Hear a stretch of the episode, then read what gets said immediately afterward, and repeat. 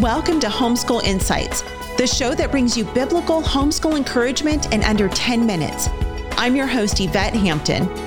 Homeschool Insights is sponsored by CTC Math.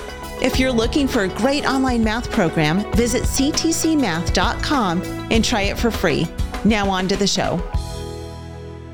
Uh, the next problem is that they are unappreciated. And I think this is such a big one. Um, for boys, unappreciated and uninspired. Uh, but let's first talk about unappreciated. Sure.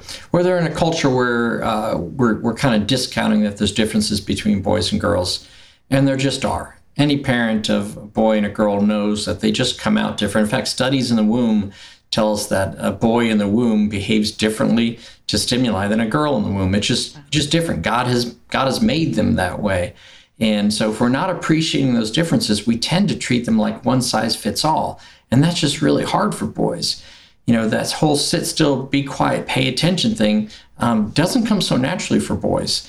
And because they are they are built uh, for for movement, and and we talk about that more in the in the book Let Boys Be Boys. We talk about some of these psychological, uh, physical, sociological, developmental differences between boys and girls, but they're huge, the differences between boys and girls.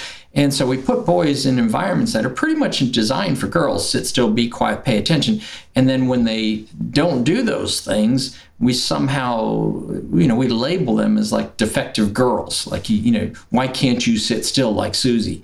And uh, because because I'm not wired to sit still like Susie. Right. I'm different than I'm not a Susie.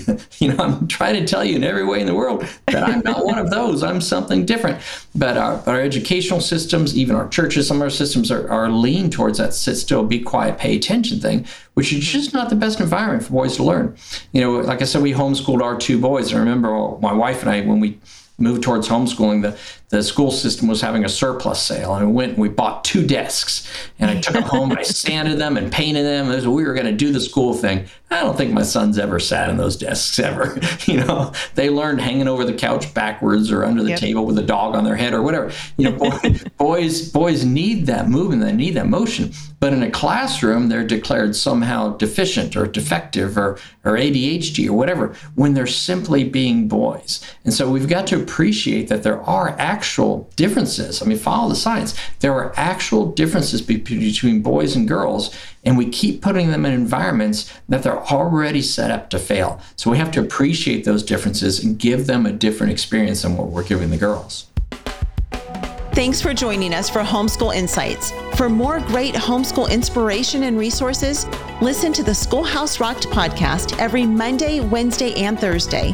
And be sure to watch the film Schoolhouse Rocked The Homeschool Revolution.